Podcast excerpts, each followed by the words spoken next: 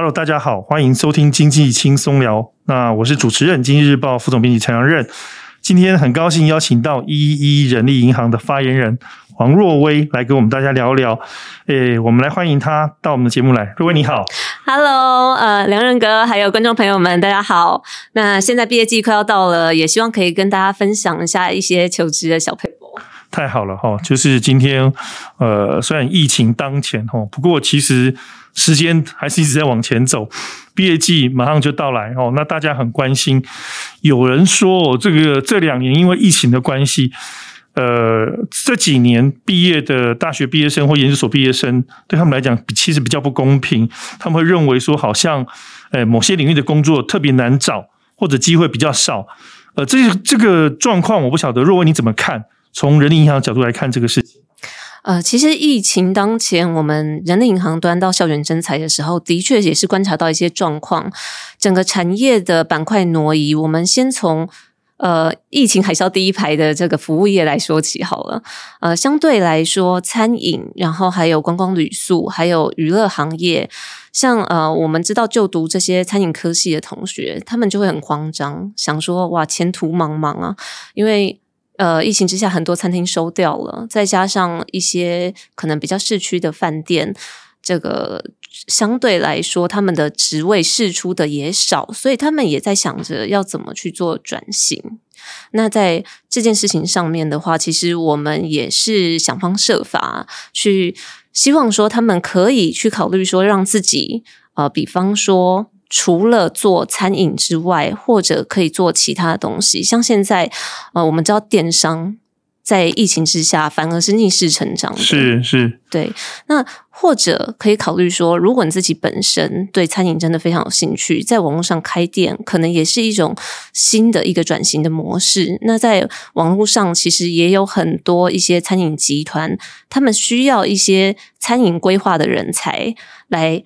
帮助这个公司做一些数位转型，所以其实现在年轻人的这个 idea 反而不见得是一定要在实体上发挥，可能在网络上他们更有其他的空间。也就是说呢，过去我们从自己的专长或所学，可以做一些斜杠的思考。那这种斜杠思考，在疫情当下的时候，其实不妨再加上网络这件事情，让你的专长能够从数位的角度出发，对？那像是呃，讲到这个网络上的这个力量的话，其实我们就发现说，呃，过去可能我们在找工作的时候，只能用面对面的方式，或者是用纸本的方式来帮自己加值，来帮自己包装。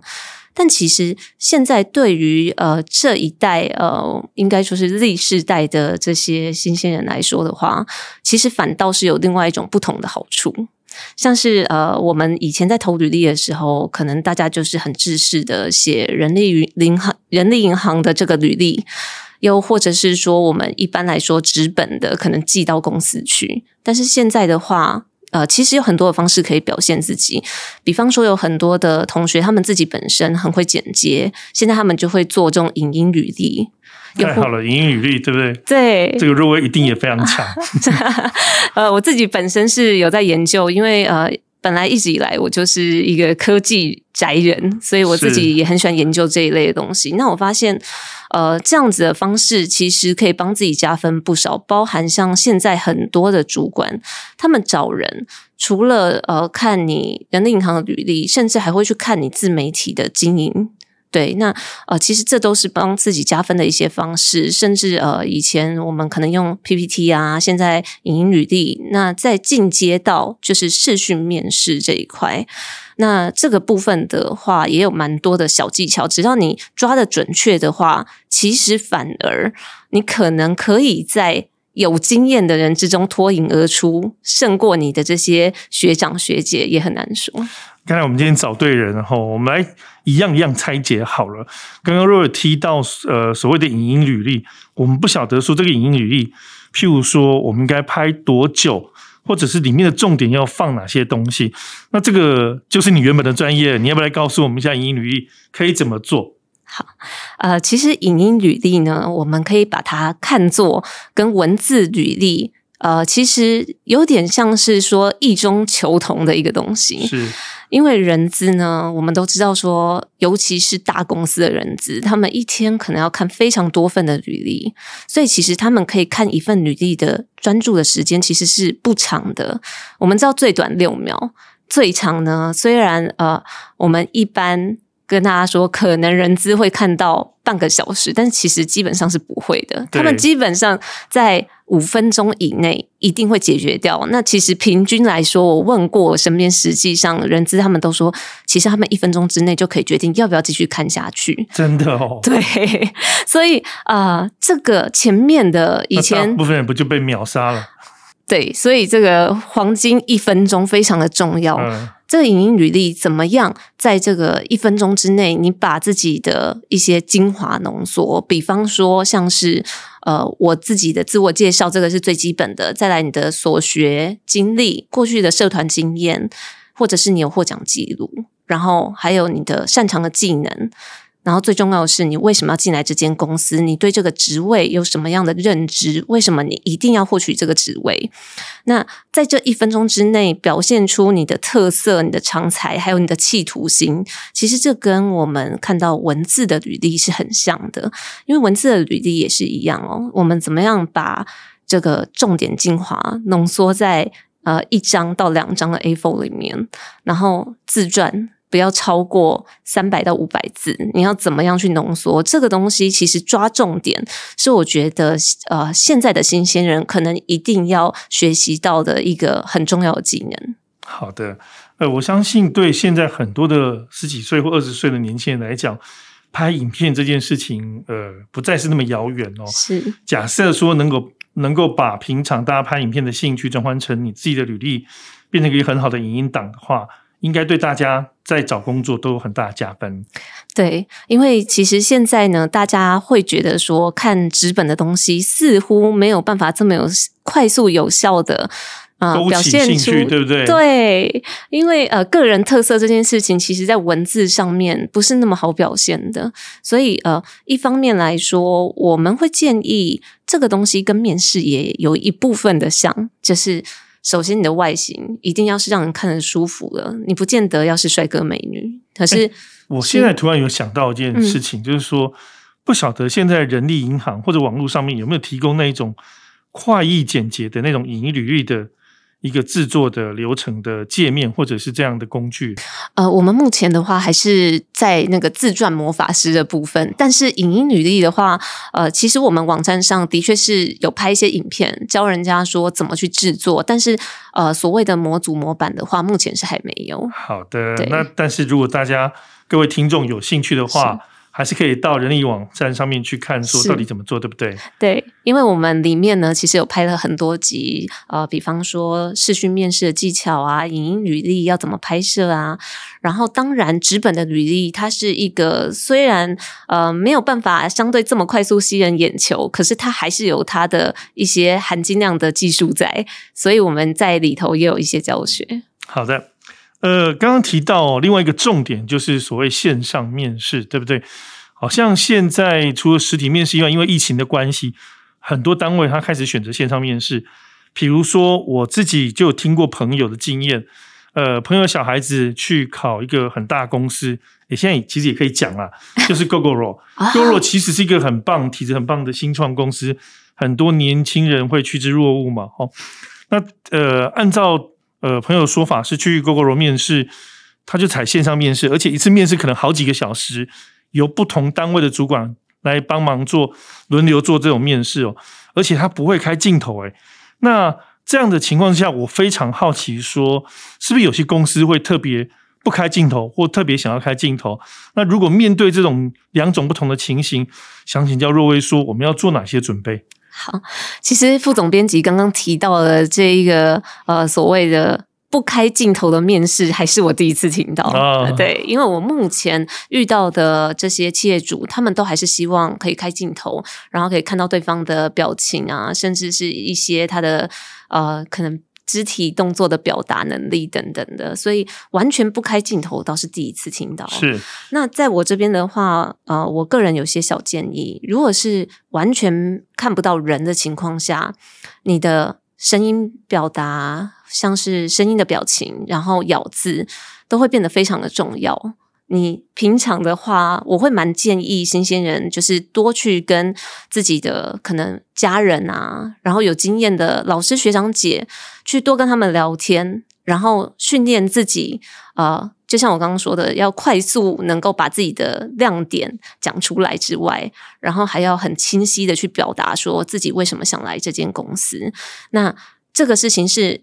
呃，可能他在关镜头的情况下，可以最快速的来展现出呃你的反应，还有你是不是可以临机应变。所以，呃，我会蛮建议说，大家在面试之前一定要去做的功课是万年的考古题。是对，因为我们面试呃，当然我等一下再来讲讲有开镜头的部分，先来讲讲这个面试考古题好。好。这看起来非常重要，对，因为呃，我们遇到的企业主基本上一定会问到的几个问题，我觉得是大家一定要心理准备的。嗯，嗯呃，首先呢，通常都会问说，你怎么会想要来我们公司？我们公司是你的第一选择吗？那你为什么会想要做这份工作？这个是很基本的。再来，很多新鲜人都会问的问题是，当呃。企业主 HR 问说：“你希望的待遇是什么的时候，嗯、这件事情好像蛮多，这个好纠结哦，又想要拿高薪，可是又不好意思说，直接跟对方要求。假设它是个 open 的题目，我们要怎么回答？”对，相对来说，这个问题好像很难以启齿。那我觉得大家呢，只要有做好功课，不要害怕开口。像是我们会很建议说，先到我们呃人力银行上有个叫薪资公称的功能。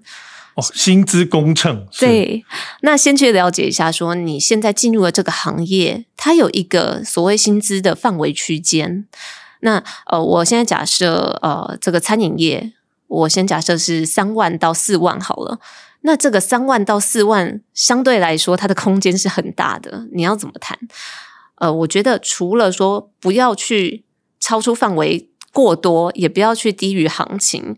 我们在这个范围中间呢，去抓出你跟其他的同龄人，你大概可以知道说自己是不是相对有优势的。如果可以有优势的时候，哦，三万到四万，你可能就可以说你四万，原因是什么？那我会告诉你我的价值在哪里，可能我还有其他的，比方说网络上的一些操作技巧，呃，我曾经当过影音的剪辑，我虽然是餐饮业，但我也可以帮公司拍摄一些宣传片。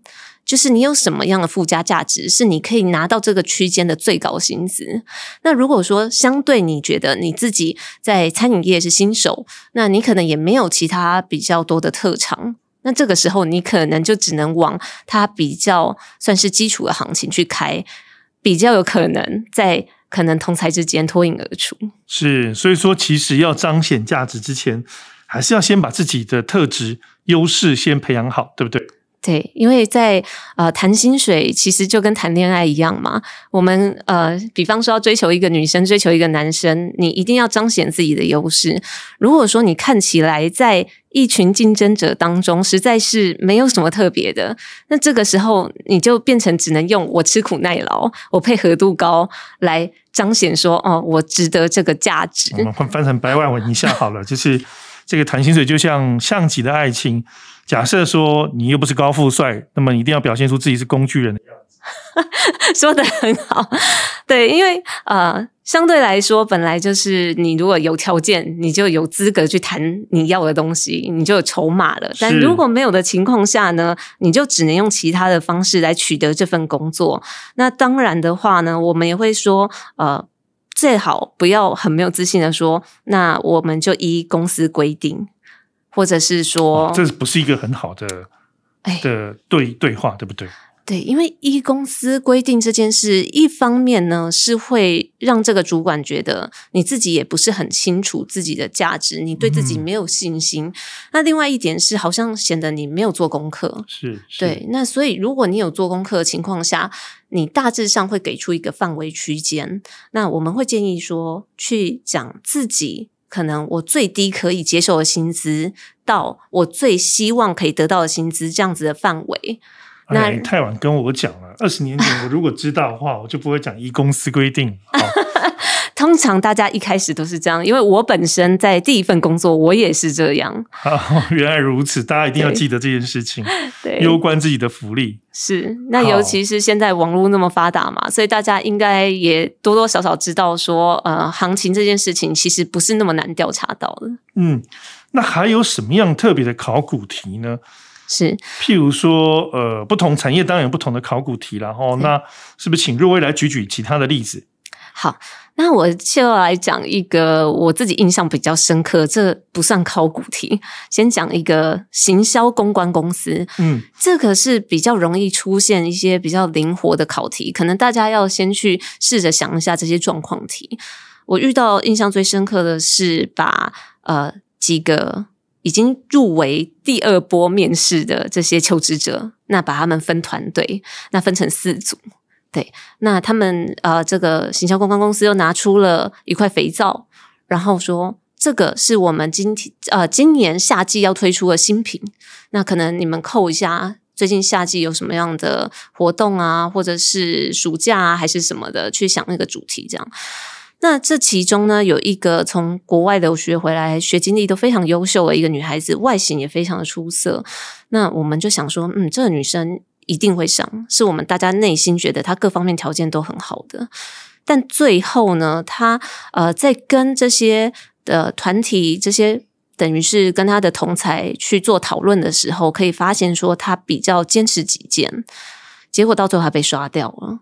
原因是因为呃，现在的企业主他们其实很重视的是团队合作。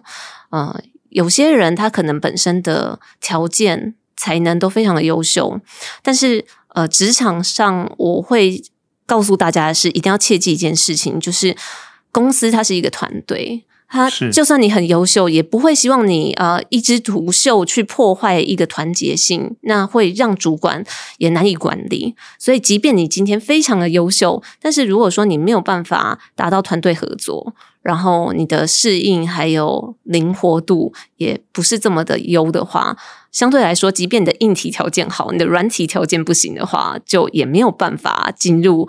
最后一关过关斩将，所以其实很多企业主或者主管话还会考虑到你这个人是不是能够融入团队，会不会愿意跟大家配合这样的一个特质，对不对？对，因为其实我们现在遇到的企业主，他们相对来说比较头疼的，倒不是说这个学经历的问题，嗯，就是可能遇到说比较没有办法团队合作这件事情，那再加上说现在的呃一些。比较新一代的员工，他们会比较有一些自己的想法，所以他可能会想要打破一些规矩。那我觉得打破框架是非常好的，但是打破规矩这件事呢，因为毕竟公司它呃要去管理的人，不是说除非是小公司或者这个规矩有可能被打破，但是如果今天你说超过百人以上规模的话，呃。如果你一个人去破坏了制度，对于上头来说管理有困难，他就不会选择你。所以，呃，我觉得这个是大家要去取舍的。今天你要去打破的这个框架，是不是会对主管造成困扰？如果会的话，他就会觉得，哎，那我找你进来可能是自找麻烦，我可能就会放弃你这个优秀的选项。好的。呃，非常高兴，我们今天邀请到是一一人力银行的发言人黄若薇哦。他刚刚提到了包包括非常几个重要的求职必考题。那不管你是社会新鲜人也好，或者是要转换职业换跑道的人也好，其实对于必考题这件事情都要进一步的了解哈。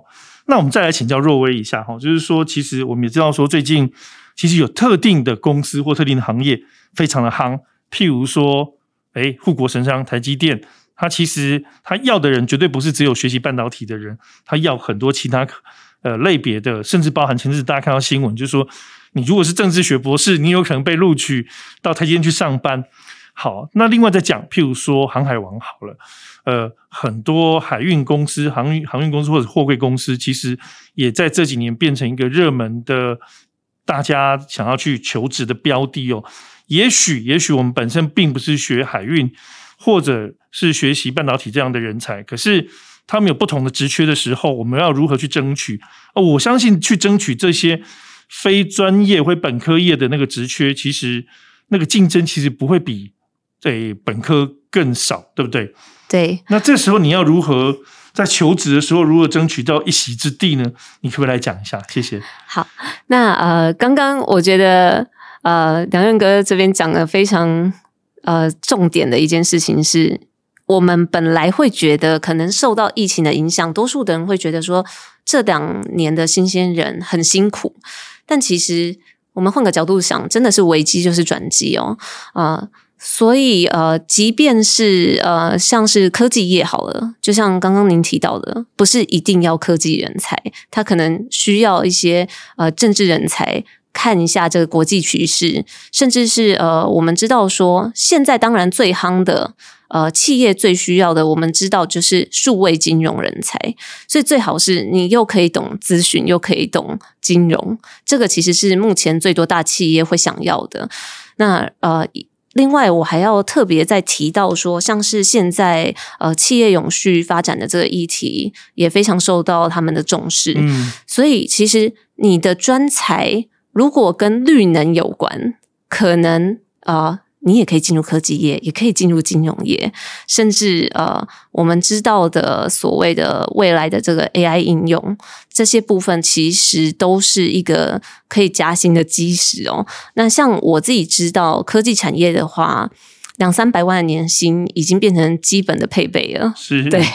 那呃，当然还有所谓的分红配股，那这些。呃，科技业他们现在已经缺工缺到什么程度了呢？像过去我们知道说，一定是要这个国立的顶大毕业的，那再来已经放宽到中字辈了。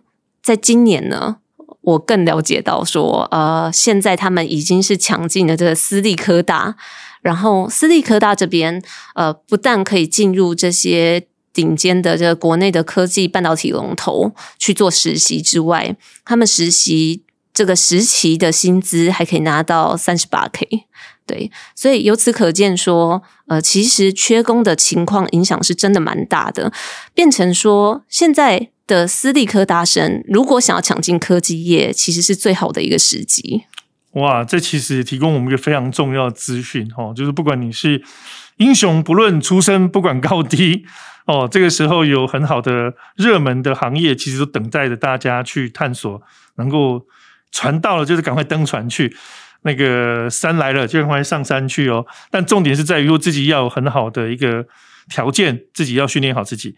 那你刚刚提到的一个非常重要，就是说，哎，目前关键的，大家可以看到关键字。如果你是学绿能的，你是学 AI 的，你知道现在整个所有的企业对 ESG 这件事情都非常重视哦。然后对于 AI 人才，其实各行各业好像也都用得到。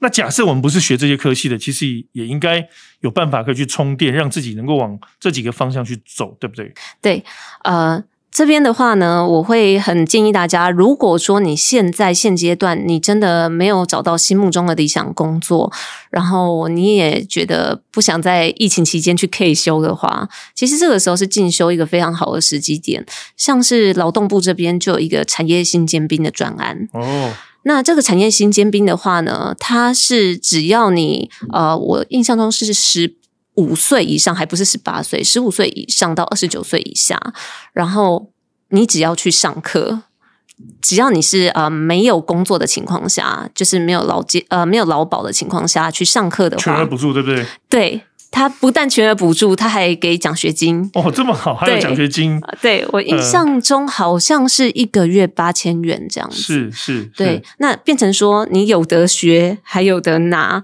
那我觉得，如果说你现在真的是还在摸索的话，其实呃，现在政府相对来说，为了降低这个学用落差，也是做了不少的努力。了解。呃呃，我们另外还要请教说哈，因为整个。从去年到现在为止，因为疫情升的关系，很多企业大概面临到的撑不下去的问题哦。那上班族其实也有无薪假，那甚至失业的窘境都出来。你刚刚提到，其实利用这个机会赶快去充电是一件好事。假设说你现在还没找到很好的职业，或者是你被迫休无薪假的话，哦，呃，你认为在这种情况之下，劳工可以怎么自救，或者有什么样的对有关的资源，可以在这时候去做运用。你刚刚提到上课是一种嘛？对对。那呃，也有很多人他选择说，假设在下班时间，又或者是无薪假的时候去跑外送，这个是我们大家知道一个最快速的方式。你们有没有统计啊？现在跑外送的年轻人到底有多少？我发现这已经不是年轻人，好像是每个年龄层都有人在做所谓有有有有些人专门在做外送，但有些人是兼差的。我看到很多年轻的女生其实也投入这个行业。没错啊、呃，相对来说，现在的人喜欢的工作，我们有统计过，六七八年级生要的东西不一样。啊、呃，我现在讲六年级生，那因为他是家庭的中流砥柱嘛，通常也是公司已经是主管阶级了，所以呢，会他要的东西其实很明显、很明白，就是我要高薪资。对，那但是七年级生的话，他接下来他可能就是要看他的未来的发展性，所以他们会比较看职位，但是八年级生就不一样了。八年级生他们最重视的是时间是不是自由弹性，我可不可以用一样的时间，假设一样的八九个小时，赚到更多的钱，甚至是我一次兼两三份差，那去堆叠我的薪资。所以呃，我们知道说有很多的应届毕业生，他们不急着找工作，原因就是因为现在兼职的机会真的太多了。除了呃刚刚讲到的电商小编、网络的这些小编，然后去做外送，甚至是跑 Uber，那。呃，各式各样的工作，其实现在兼差机会太多了，所以他们会觉得说，我没有那么着急，一定要现在马上找到一份正职。但是我这边还是要提醒一下，未来啊、大家有可能会遇到的问题。就如果你觉得现在可能我去当呃。比方说修 girl 啊，PG 啊，然后去做兼职，薪资就够了。但是到一个年纪的时候，呃，因为你没有这个，他精力是没有延伸的。他就是可能你做了很多份工作，可是这每一份的工作中间，它相关的东西。呃，等于是它相关的地方，对，没有办法累积，不是那么的多的话，那呃，未来等到你三十岁、四十岁，你可能没有办法去做管理职，那你的薪资只会从前期就往下降，而没有办法往上爬，这可能是大家要注意的一个地方。了解，哎，若彦啊，我们还想再问一件事情哦，虽然说你刚刚提到了，包括呃工作的种类跟哎现在求职可能要注意的事情，我刚刚忘了请教你一题。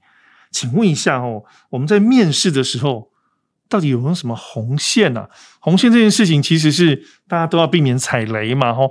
那实体的面试跟线上面试，显然有些红线是我们可能要去避免掉的。这个是我们马上可以教大家做的事情。你要不要来分享一下经验？好，那呃，视讯面试，我先跟大家提醒一下哦，就是呃，在我们等于视讯之前，一定要先测试一下。首先是你进去自己的账号。先看一下自己的账号，哦，这很重要，对不对？不要让对方久等。对，然后先看一下自己的账号是不是以前你用过 Zoom，或者是用过任何一个视讯系统，结果发现，哎，你的名字取得很奇怪，你可能取了一些搞笑不正经的名字。首先，第一个，这会影响到你的第一印象。那再来是，如果说你的这个通讯没有这么好的情况，你有可能。你以为是短暂的断线，结果你就是被真的断线了。因为 对人资主管他抽出来的时间就只有这个时候可以跟你面试，结果你一断线连不上去，他可能就走了，甚至影响到你后面的录取资格。所以呃，事前的测试环境、声音都非常的重要，像是。在家里视讯面试，有的时候有家人啊、小孩啊，然后可能这边吵闹，这个也是要去摒除掉的一个地方。然后你的环境，比方说我们可以找一面干净的白墙，背景不要很杂乱，这个也会扣分。然后再来是我们视讯的时候，常常没有注意到的是你的眼神。比方说，从上往下看，你可能会让人家觉得你很轻蔑。那如果说你从下往上看，可能又会让人家觉得你没有信心。所以最好的话，我建议大家，呃，如果你不是用电脑，你可能是用手机，或者就是用一个脚架，然后让你的目光是平视的。这种第一感觉、第一印象也非常的重要。对，那再来讲到实体面试的话呢，可能有的时候，呃，首先第一个当然准时很重要，建议大家也不要太早，因为太早有的时候也会造成别人的困扰，所以其实我们差不多提前个十分钟左右就差不多了。那再来是呃，很多人他可能没有仔细去做过功课。所以可能一开始就网站上其实有写到需配合加班，又或者是有写到说呃。比方周休二日，或者是没有周休二日排班制，那这些东西都是我们事前要去准备好，要去浏览的。那你不要到了现场才说，诶，那你们有周休二日吗？诶，我不能配合排班哦。那这个我觉得基本上让自己就诶露出自己的缺点出来。对，第一个一定就打枪，主人资主管就会觉得。我不是在网页上都有写了吗？为什么你不知道呢？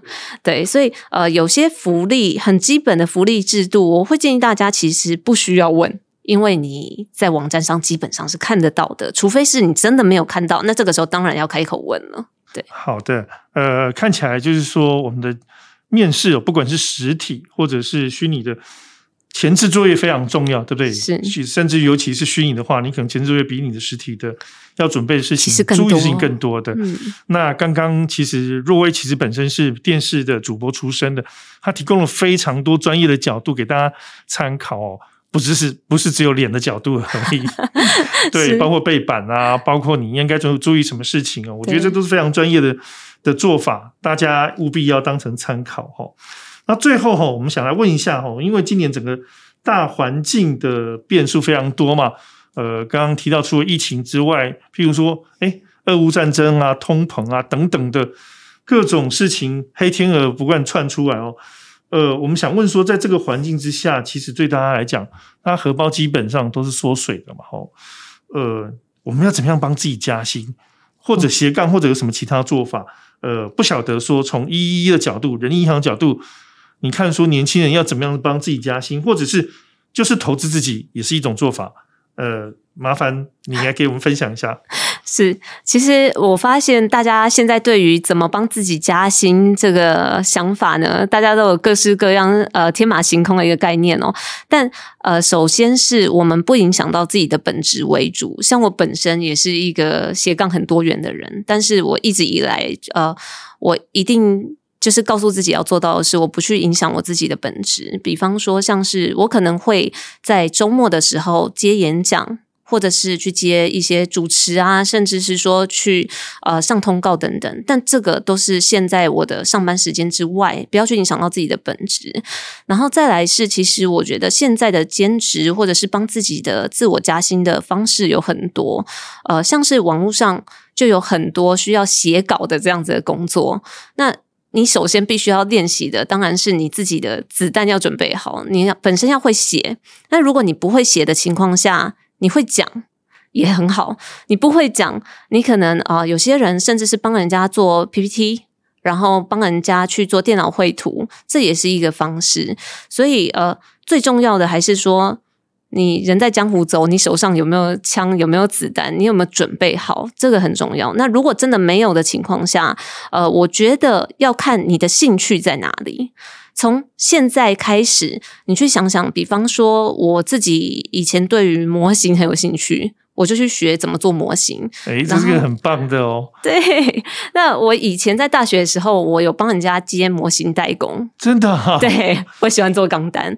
那呃，可能原本假设一支的材料是两千块好了。但是我最后卖出去的钱，我可以卖到八千块，扣除成本，其实我可能也赚了五千。啊，我们主播居然可以 有练这样的一个特殊的斜杠，这让人太讶异了。对，所以做钢弹，对对对，所以其实我觉得这个斜杠呢，通常还是要从自己的兴趣去衍生出来，你才能做得好，嗯、跟我们的本务工作是一样的。那如果说你本身就是喜欢当 YouTuber，哇，那太好了。如果你自己开一个频道。然后你甚至成为下一个老高跟小莫，你也可以为自己加薪。所以其实，呃，虽然说大家觉得这是一个不好的年代，但其实换个角度想，它是一个机会很多的年代。太好了，呃，希望大家都能够像若薇一样，哈，当个快乐的工作人，而且从你自己的兴趣当中去找到斜杠人生。哦，那今天我们非常谢谢若薇来节目跟我们分享。呃，找工作的各种眉眉角角跟技巧，希望对大家的求职跟转职的需求有很大的帮助。那也祝福大家，希望大家能够做足功课，找到自己心目中的理想的事业或者是工作哦。